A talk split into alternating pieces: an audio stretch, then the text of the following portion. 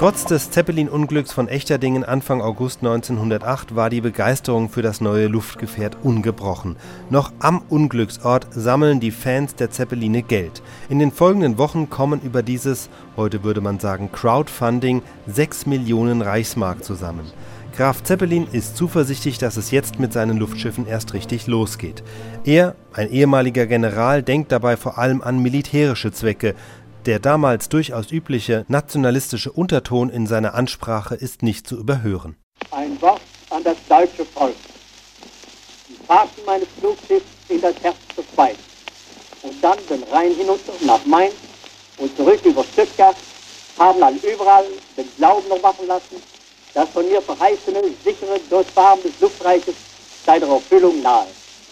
Die gezwungenen Landungen während der Dauerfahrt und die schließliche Vernichtung des stolzen Fahrzeugs durch Sturmes und Feuersgewalt haben das gewonnene Vertrauen nicht mehr zu erschüttern vermocht. Ganz Deutschland, wie ein Mann entschlossen, die kostbare Errungenschaft festzuhalten, hat sich zu der Tat zusammengetan, durch opferfreudige Gaben mir die Vollendung des Begonnenen zu ermöglichen.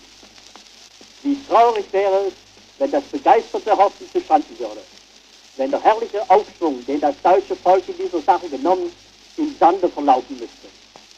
Gott sei Dank, wir brauchen diese Furcht nicht zu haben. Was Unkenntnis des wahren Sachverhalts auch an Zweifel verbreiten mag, die fachmännische Untersuchung und die wissenschaftliche Beurteilung aller Vorkommnisse bei den Taten bis zum tragischen Ende haben das Zutreffen meiner alten Annahmen in allen Hauptsachen nur zu bestätigen vermocht.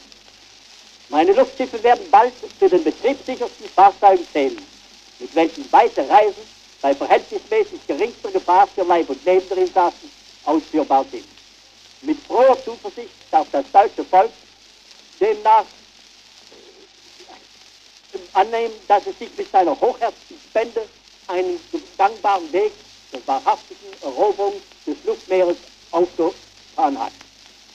Dass es bald im Besitz von Luftschiffen sein wird, die zur Erhöhung der Wehrkraft und damit zur Erhaltung des Friedens beitragen und in mancherlei Weise dem Verkehr, der Erderforschung und allerlei Aufgaben der Kultur dienen. Wenn mir noch ein paar Jahre des Schaffens geschenkt werden, so werde ich das seltene, hohe Glück haben, den vollen Erfolg einer bedeutsamen Erfindung, zu deren Werkzeug ich erkoren war, erleben zu dürfen. Am höchsten aber ist Gott dafür zu preisen, dass mein Schaffen mit seinen wechselvollen Schicksalen in der Seele des deutschen Volkes eine allen gemeinsame und darum alle verbindende, begeisterte Teilnahme wachgerufen hat. Mein Werk konnte nur wachsen und reifen, weil ich ausreichende Bildung zum Begreifen der mir gestellten Aufgabe und die Lebensstellung sowie die Mittel besaß, um mir das Wissen und Können, die Geschicklichkeit und die Leistung von Gelehrten, Ingenieuren und von Arbeitern jeder Art, von Feinmechanikern bis zum Taglöhner dienstbar zu machen. Alle waren unentbehrlich, aber je weniger Schule, Vorkenntnisse und Fertigkeit die verschiedenen Aufgaben erforderten, desto leichter waren die mit diesen Betrauten zu ersetzen. Nur selten war ein Wechsel notwendig, da das gesteckte Ziel alle ohne Unterschied des Stammes, der Lebensstellung, der religiösen und politischen Anschauungen und des Besitzstandes zum stolzen, freudigen Zusammenwirken begeisterte. Und alle haben auch Ausnahme bisher des kapitalgebenden Unternehmers, Vorteil und Verdienst dabei gefunden. Nur mit solcher geordneten Verbindung der verschiedenen abgestuften Gaben und Kräfte war das hohe Ziel zu erreichen. So stellt der Erfolg meines Unternehmens ein Bild dar, dessen, was sich heute einmal wieder in der herzerhebensten Weise in Deutschland vollzieht. Gleiches Wollen hat alle, Fürsten und Volk, reich und arm, alt und jung, die gleiche Tat rein, der die wertvolle Frucht nicht versagt bleibt. Möchte die Freude des gesamten deutschen Volkes an seiner Tat.